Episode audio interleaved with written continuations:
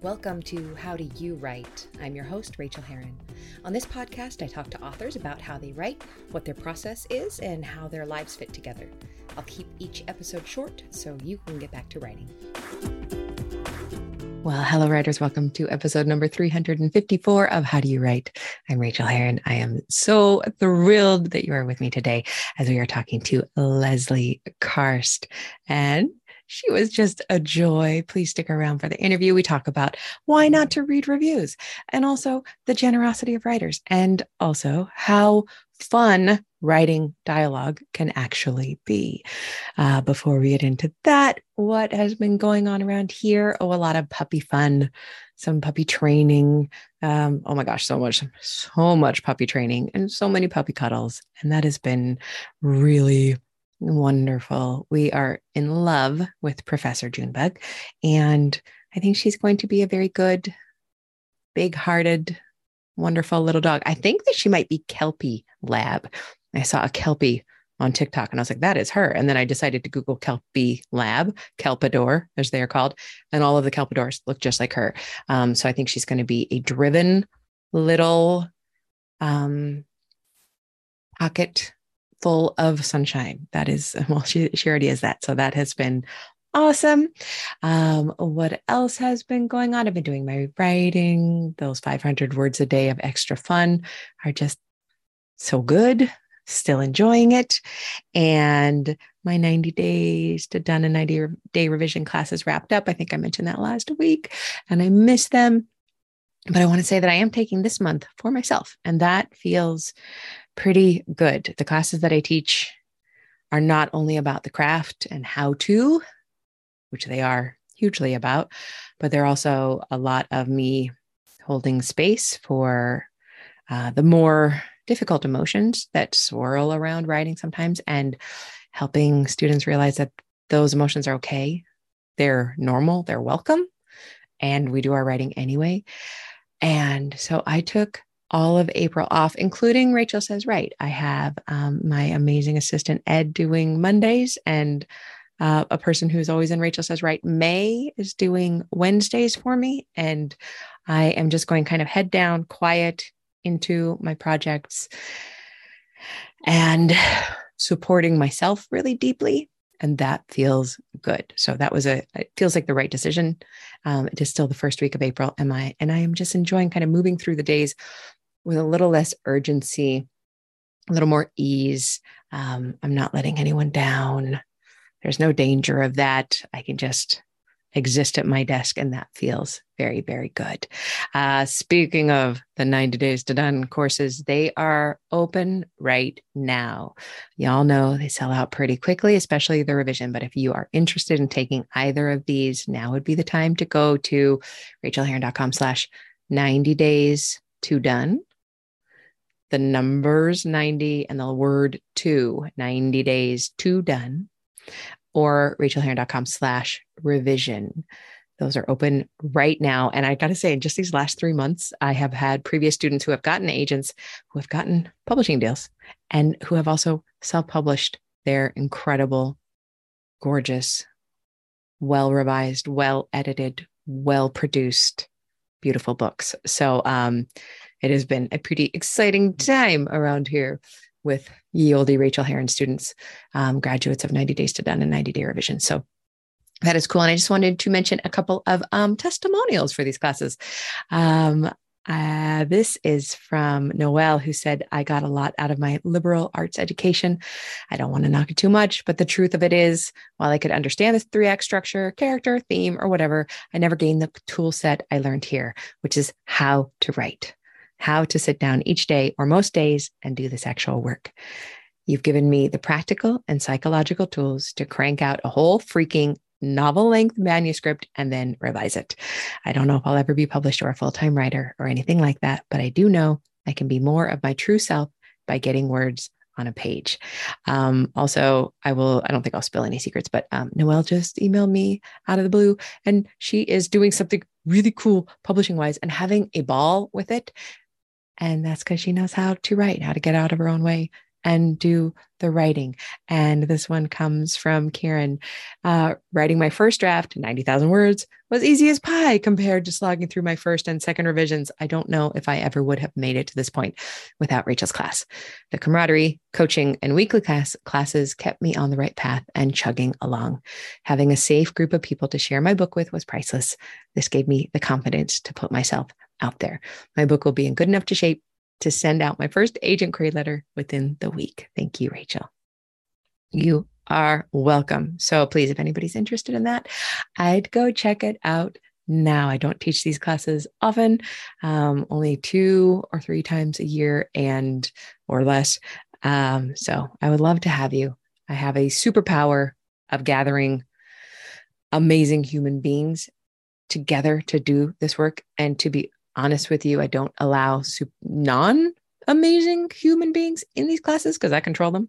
So um, it's a safe space to be doing your work, learning the craft, and also the how-to. And I would love to hear from you if you would like to do this. So um, please go check that out if that is of interest to you.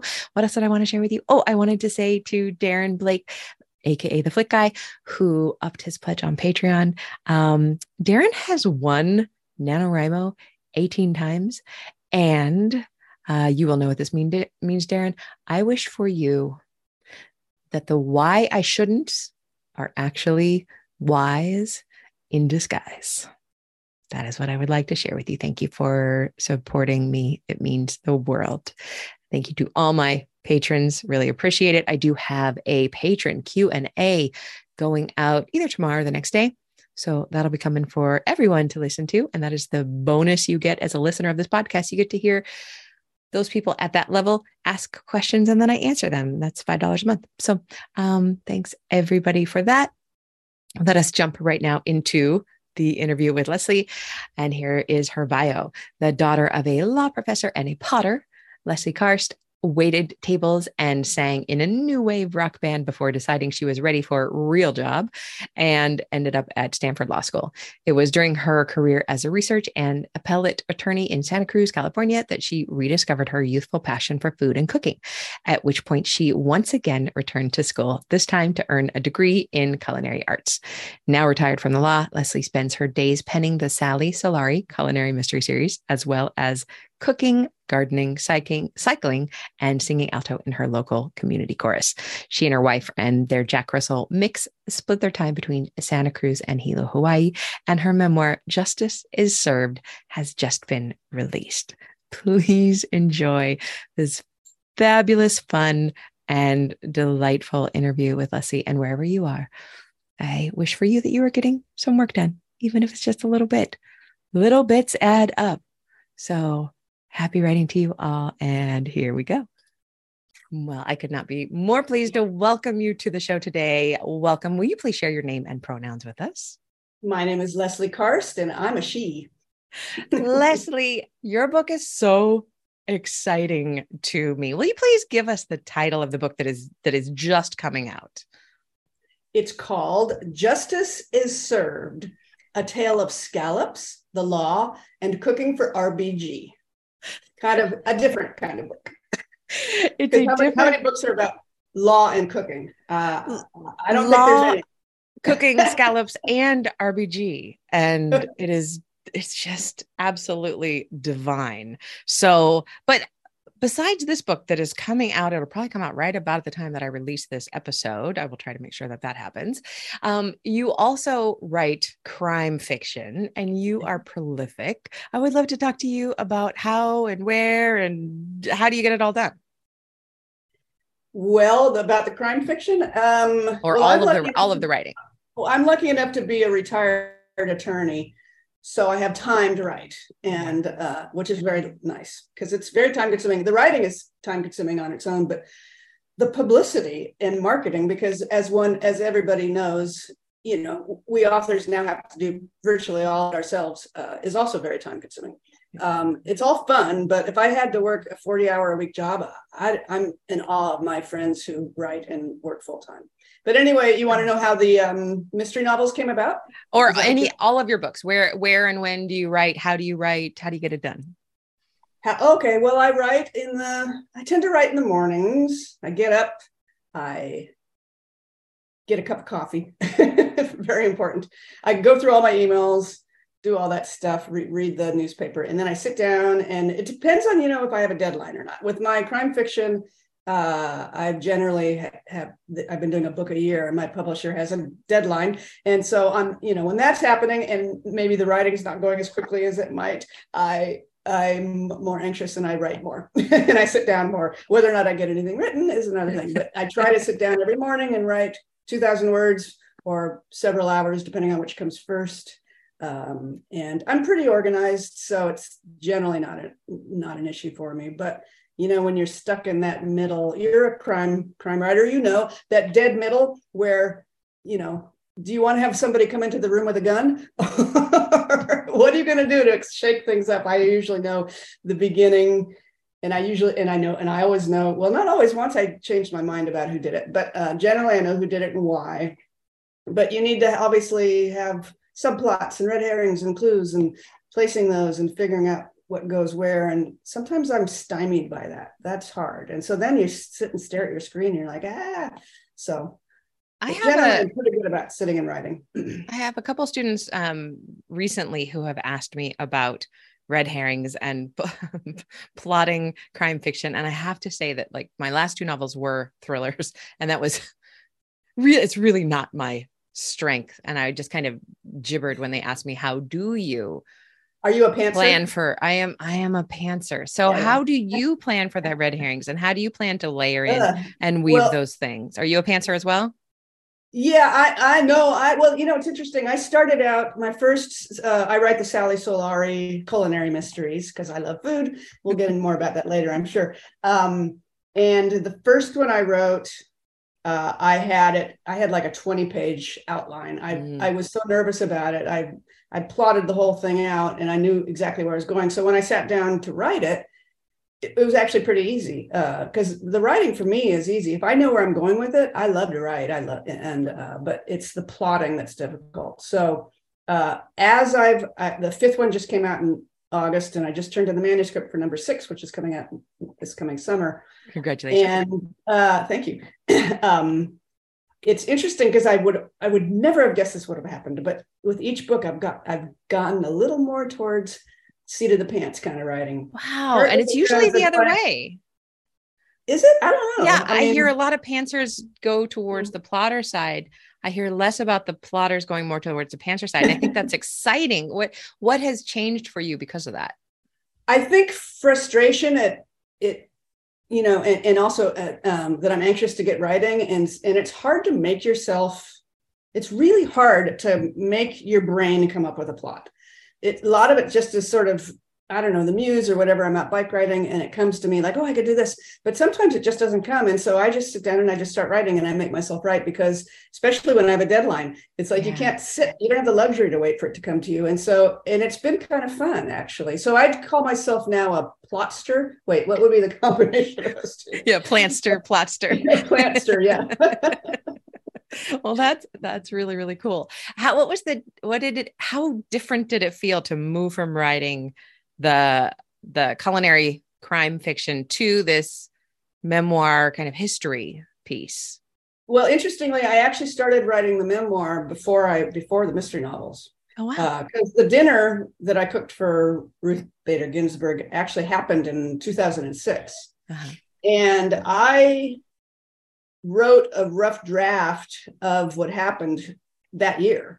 Um, but then I set it aside. I was working as an attorney at the time, but I, I'm glad I got it all down because all everything was fresh in my mind. Mm-hmm. Uh, but I was working as an attorney, and um, and then and then I started writing the crime fiction, and it kind of went, it just sat there on my computer. And uh, and then at the urging of my wife and various family and friends, they said, you really need to do that. You really need to do that. So I pulled it out and several years ago and, you know, kind of polished it, rewrote it. And um, so it, so interestingly, it, so it was the other way around. Although I do think that having written all the, that, the Sally Solari books, I became a lot, a much better writer, because you do, the more mm-hmm. you do it. And so it's a good thing I didn't try and publish it back then, because it's a much better book now.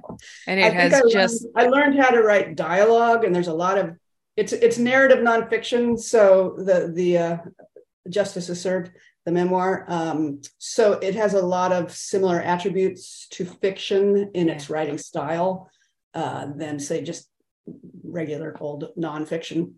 So there's it's a storytelling. It's story, storytelling with a lot of dialogue, and I think having written those mystery novels uh, made it. Made, you know, I made it made me a better writer. There's no murder Absolutely. in this, though. Spoiler alert! Nobody does. Thank goodness. Thank goodness. Well, except and for ma- maybe some of the food that I eat. And may we just say that it just uh, Justice is Served just received a fabulous Kirkus review as well. Congratulations! That's yeah, that was pretty exciting because they can be pretty exciting. They can. I've been on the I've been on the cutting edge of that knife.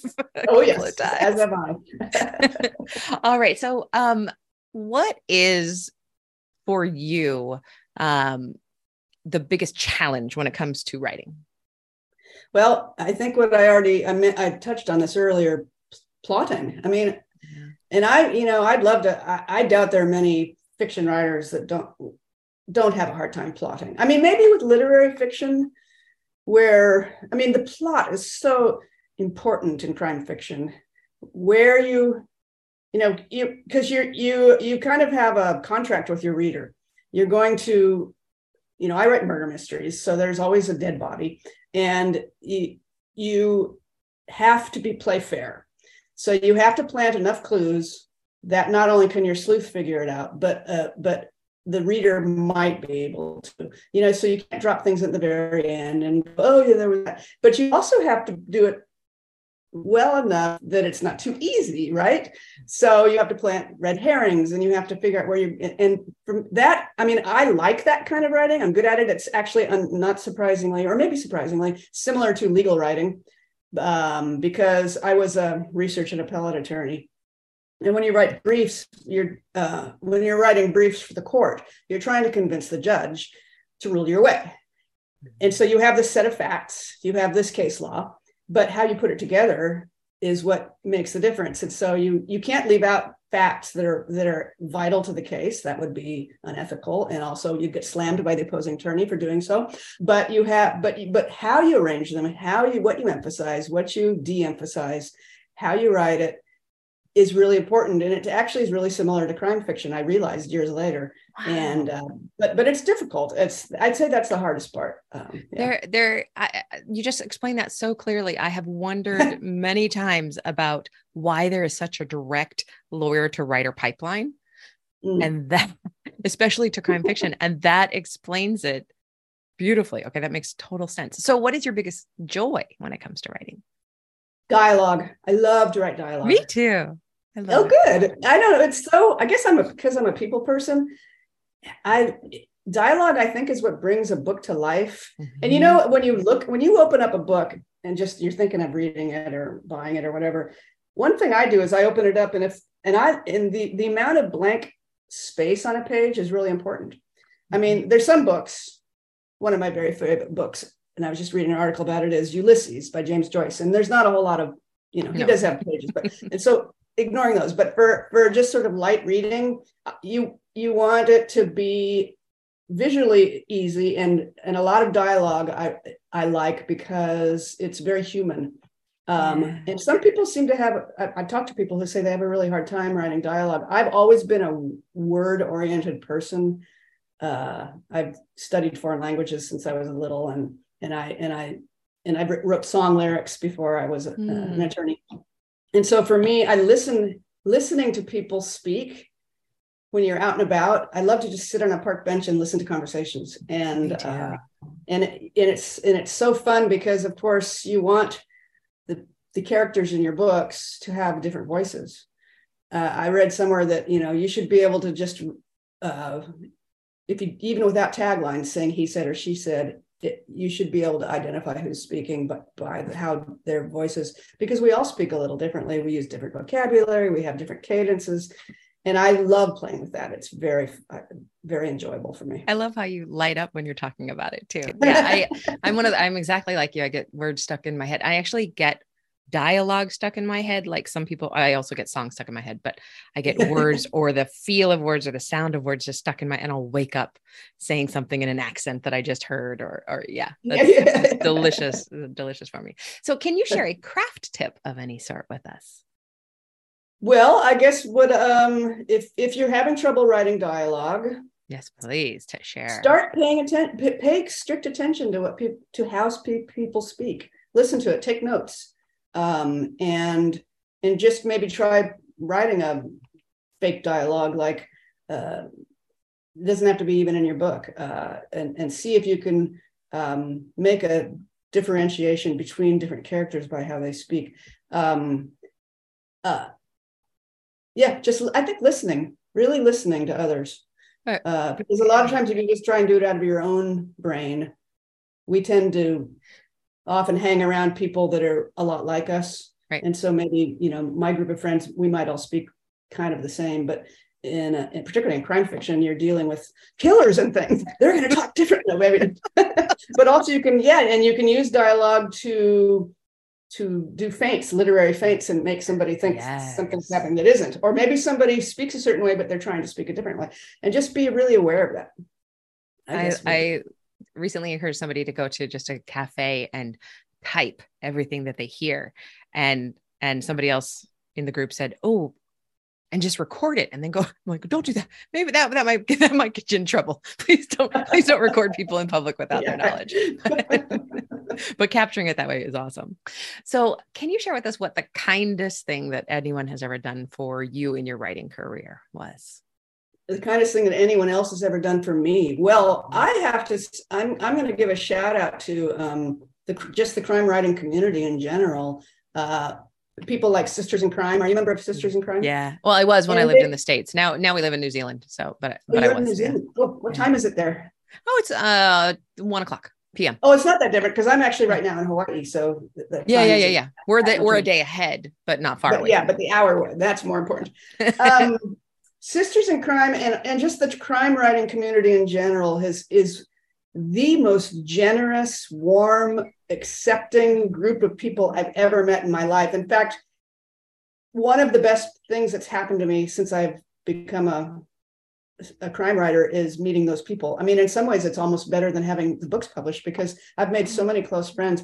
But when I first started out and I didn't know anybody and my first book hadn't been published, famous authors were so nice to me and kind. And you just, uh, it's a, it's amazing how generous people are uh, in, in all levels, um, offering to talk to you about, um, give you tips, uh, talk to you about their struggles, their own struggles, getting an agent, um, even agreeing to read things you'd written or just sit down and chat with you, hold your hand when you're upset about something. That's just, yeah, I'd say that it's, I, I couldn't limit it to one thing. They've just been so wonderful. Yeah. The generosity of writers is and, but I've heard it's not astounding. So true in other communities. Like, I don't know if this is true and I might get people mad at me, but I've heard that, for instance, the romance authors are not like that. That you know, oh I mean, no, they, they are. They are. I come. Are from, I come from Romancelandia too. Okay, they good. I'm are. So glad they are it. Just as generous. Okay, but, good. But so I had heard the rumor about the crime writers not oh, being as generous well, we until weapons. I until, until I joined and I realized, oh, we're just talking smack about different groups. They're all that generous. Oh, that's good. I'm so glad to hear that. And they are. Do overlap, obviously. Yeah, they uh, big time. Yeah. Yeah. No, yes. That's so good. I love that. So what yeah. is the kindest good for thing? Writers, yeah. Good for writers. What is the kindest thing that you've ever done for yourself? Uh, refrain from reading my reviews. Yes. Can you preach? I gave that up about two years after my first book came out. Uh, and it I is still want to know get sucked into that, but even the good ones, I don't think it's, it's just not good for you. It's because they're it's just, not. I mean, I mean, I'm talking about like Amazon and Goodreads. Yeah, and me stuff. Too. Obviously, yeah. the the uh, the trade publications, I right. read those, of course. Um, but like the Kirkus review, but um, but in general, it's it's really best just not to read those because yeah. you can get one star reviews. I had a one star review when my first Sally Solari book came out, and it was based on the fact that she she lived in Santa Cruz, where the books take place, Santa Cruz, California, and she accused me of writing about Santa Cruz and not living in, she says, she lives in New York City. I'm like, what? I've lived in Santa Cruz since nineteen seventy-four. So, but, but she just got really in a tizzy, and, and it's, and that kind of thing is just, uh, yeah, there's nothing you can do about it. And it just makes you, gives you sleepless nights. So yeah. It gives you sleepless nights. Exactly. I think that, um, that you can't, I can't believe the five stars. I'm not the best writer ever. I can't believe the one stars. I'm not the worst writer ever. I could probably read the three stars, but what I do sometimes is like, I'll ask my sister, or I would ask my assistant to do this, go in and get maybe a general vibe of a book if I'm trying to change something for the next one, but I've never even done that. I do keep an eye on the star rating sometimes, and I'll say, yeah. Oh, this is, this has got a good four point three. Good enough for me. That's well, and ultimately what's most important is the number of ratings. It could be all exactly. Actually, but apparently with at least Amazon, you have to, you know, the, your book won't start showing up in algorithms until it gets a certain amount. And I'm not sure what that amount is. fifty I don't know. What the, they'll probably never so, tell us. So I will yeah. occasionally look at that. And by the way, for all those of you who are listening, just because we don't read them doesn't mean we don't want them. Please review the books that you We that want them read. desperately. And no matter even, what they even are. Even if it's just, you know, three stars, it was pretty good. That really helps authors because of the yes. weird algorithms that um, Amazon has. So. Yes. Thank you so much for clarifying that. That is a very, yeah. very, very, very good point. Um, okay. So what is, speaking of books and reviewing them, what is the best book you have read lately? Can you review it for us? You know, yes, I, I, uh, cause you had told me you were going to ask me this and I thought about it. And um, I would say, just for fun, I love the Richard Osman mysteries, which are I've never read him. Which is the well, the first one is it's called. Um, do I have it here? Uh, The Thursday Murder Club. Oh, I have heard of it. Yes, and actually they're making it into a movie. And he's this he and and the, and he and his the third one is now out now, and I just read it, and it's called The Bullet That Missed. And the thing about his books is he's a he's a Brit. And he's a, apparently, he's a, not apparently, he is a, a t- television uh, celebrity in England that oh. we Yanks haven't really heard about. But, um, and he does t- game shows and stuff, and he's very clever and witty. And his books are darling, and they, they're set in a um, retirement community in the south of England, in Sussex, I believe. And so all the sleuths are, you know, in their seventies and eighties.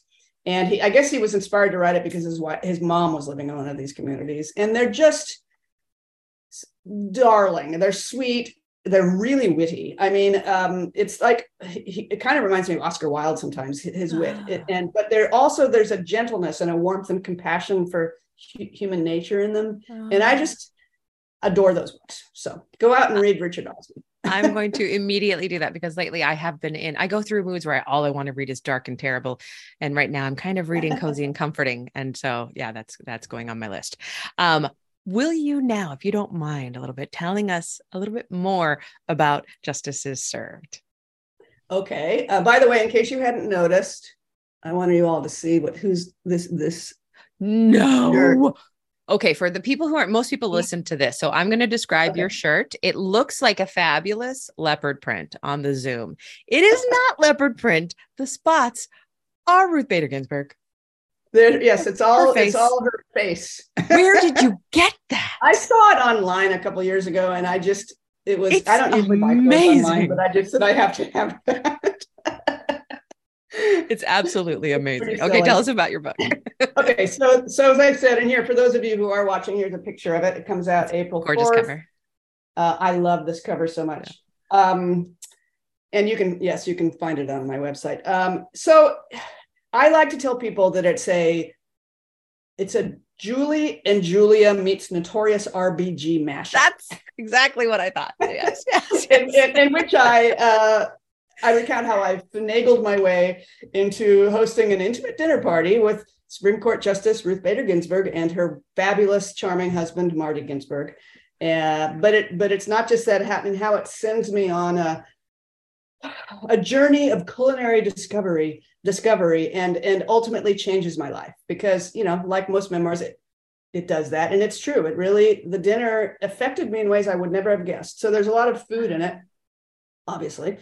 Because uh, I'm obsessed with food and I'm trying to find the perfect meal to, you know, I found out about this dinner that my dad So what happened was my father uh, um, was a constitutional law professor at U C L A Law School. And uh, he had known Ruth since the sixties, back when they were both, she was also a law professor back then. And they'd kept in touch. And, he, and my dad was about to retire. And he'd been trying to get her to come to the law school to speak for years and years and years. And finally, he wrote and said, Ruth, this is my last year teaching. If you want to do it on my watch, now's the time. And she said, okay, I'll come. And I, he told me that. And I said, oh, maybe I should cook you guys dinner, sort of as a joke. And he said, oh, that sounds like a good idea. And I went, holy cow, what have I done? So that set me off on a lot of anxiety, but also excitement.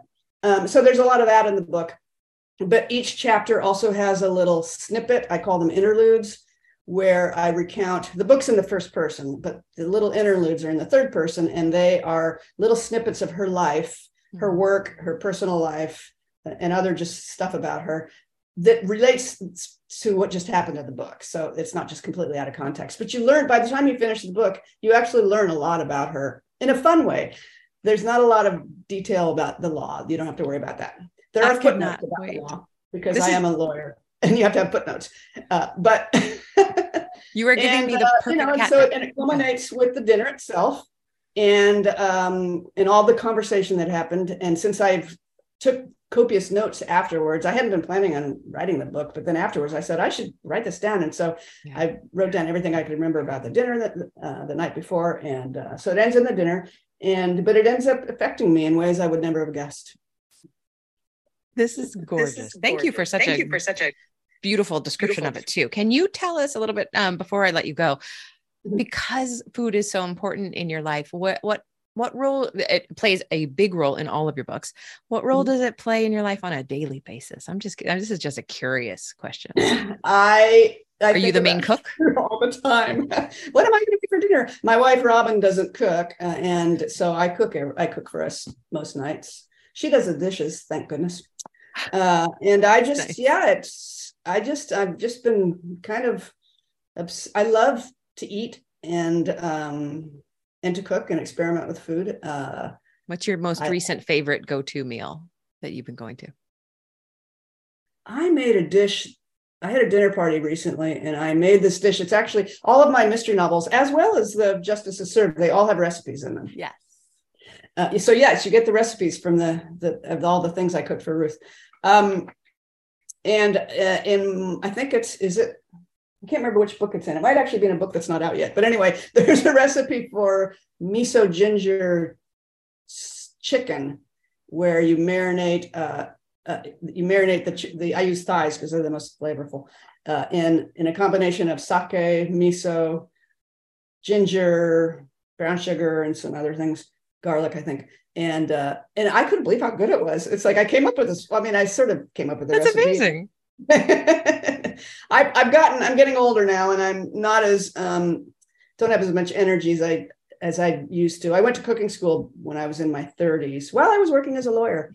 I went back to school and went to my local community college cooking school. And back then I was so adventurous and I was always cooking fancy, trying things out on the internet. I've gotten a little older since then and don't have quite that uh, energy anymore. So I really like things that you can sort of shove in the oven, but I yes. want them to taste good. Yeah, this one's very good. You'll have to yes. look out for it. Uh, I will. So. I will. Thank you so much for being on the show. Where can we find you out there online? It's easy if you just remember my name, Leslie Karst. It's with a K, K A R S T. It's leslie karst author dot com. If you just Google me, or if you Google Justice is Served, it'll probably come up. Or you can Google Sally Solari, the Sally Solari Mysteries. The series. Thank you. It has been a joy and a delight to talk to you. It's been a, I've enjoyed talking to you. I'm sorry you're in New Zealand or we could hang out. Thank you, Leslie. Thanks so much for joining me on this episode of How Do You Write? You can reach me on Twitter, Rachael Herron, or at my website, rachael herron dot com. You can also support me on Patreon and get essays on living your creative life for as little as a buck an essay at patreon.com slash Rachael, spelled R A C H A E L. And do sign up for my free weekly newsletter of encouragement to writers at rachaelherron.com slash write. Now go to your desk and create your own process. Get to writing, my friends.